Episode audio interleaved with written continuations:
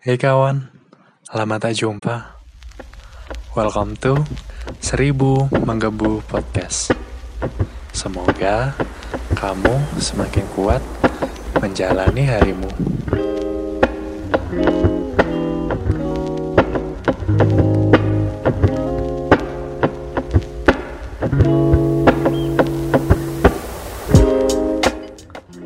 Pernahkah kamu berangan-angan menjadi orang lain atau di posisi lain yang jauh lebih baik? Bermimpi seperti apa rasanya menjadi idolamu? Tenang, kamu gak sendirian. Aku juga pernah. Kali ini kita akan berbicara seputar escapism. Menurutku, hal ini bukanlah hal yang baru, tetapi juga bukanlah hal yang lama. Sesuatu yang sering kita sebagai manusia lakukan. Bahwasanya escapism sendiri juga bukanlah hal yang buruk dan juga bukanlah hal yang baik. Sebenarnya, dari apa kita lari? Ke mana kita lari? Bagaimana kita lari? Menurut Merriam-Webster, escapism sendiri adalah suatu kebiasaan mengalihkan pikiran kepada hal, aktivitas, atau suatu hiburan untuk lari dari kenyataan atau rutinitas. Dari beberapa literatur psikologi, escapism sendiri dideskripsikan sebagai cara penyesuaian dari tekanan emosional dengan menekan pengakuan penyebab stres, situasi yang menegangkan itu sendiri.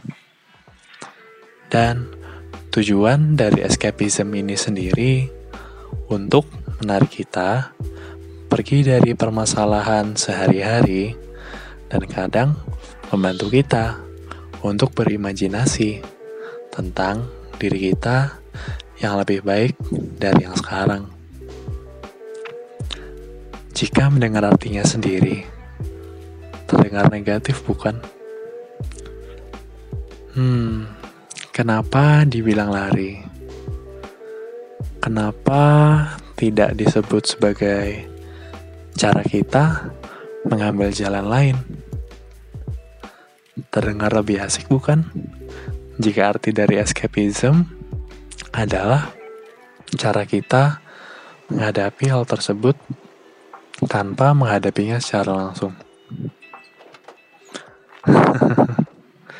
Terdengar konyol, tapi serius deh. Jika kamu ada di suatu posisi yang seakan-akan hanya ada tembok besar menjulang tinggi ke langit di depanmu, atau seperti ada palung terdalam di bumi dan kamu tenggelam.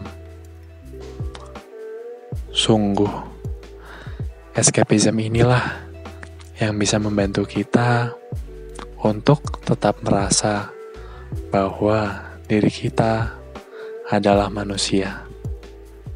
Atau kalimat favoritku, memanusiakan diri kita. Sekarang, kita coba ambil perspektif netral untuk kalimat ini. Coba bayangkan diri kita menjadi suatu karakter di film atau terjebak di dunia penuh dengan mayat hidup seperti film The Walking Dead atau permainan Resident Evil. Memang di dunia itu tiada lagi kewajiban untuk membayar pajak, hutang, atau bekerja untuk memenuhi kebutuhan. Tetapi kita harus hidup di tengah ketakutan, bertahan hidup dari mereka yang sudah mati, dan bahkan mereka yang masih hidup. Atau coba kita bayangkan, memasuki dunia baru, seperti dunia fantasi, penuh dengan sihir dan petualangan, layaknya permainan Final Fantasy, memasuki dunia kerajaan seperti Game of Thrones, dunia penuh sihir dari Harry Potter, atau dunia sempurna lainnya yang seperti kamu bayangkan. Semua dunia tersebut kita bisa nikmati melalui buku, film, permainan, atau aktivitas lain yang bisa membuat kita menjadi lebih baik. Layaknya koin, hal yang baik dan buruk selalu berdampingan kita berbicara realita, di mana garis antara imajinasi, refleksi, dan hiburan jika dibandingkan dengan ketergantungan, lari dari masalah, dan ketidakmampuan kita mengatasi kehidupan. Sebenarnya, pengalaman escapism dalam keterlibatan aktivitas mencakup tiga hal mendasar,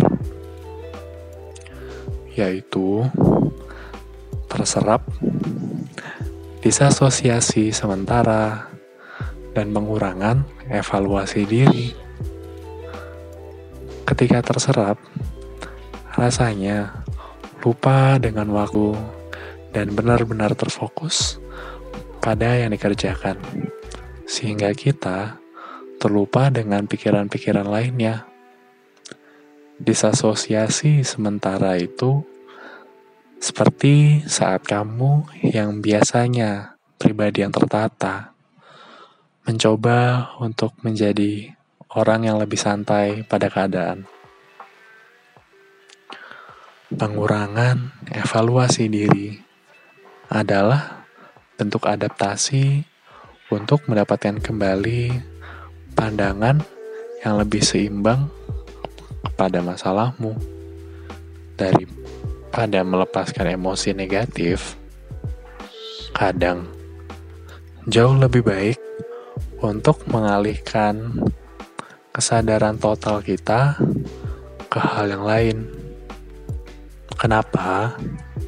Untuk membiarkan kamu lebih tenang, dan melupakan permasalahan sementara.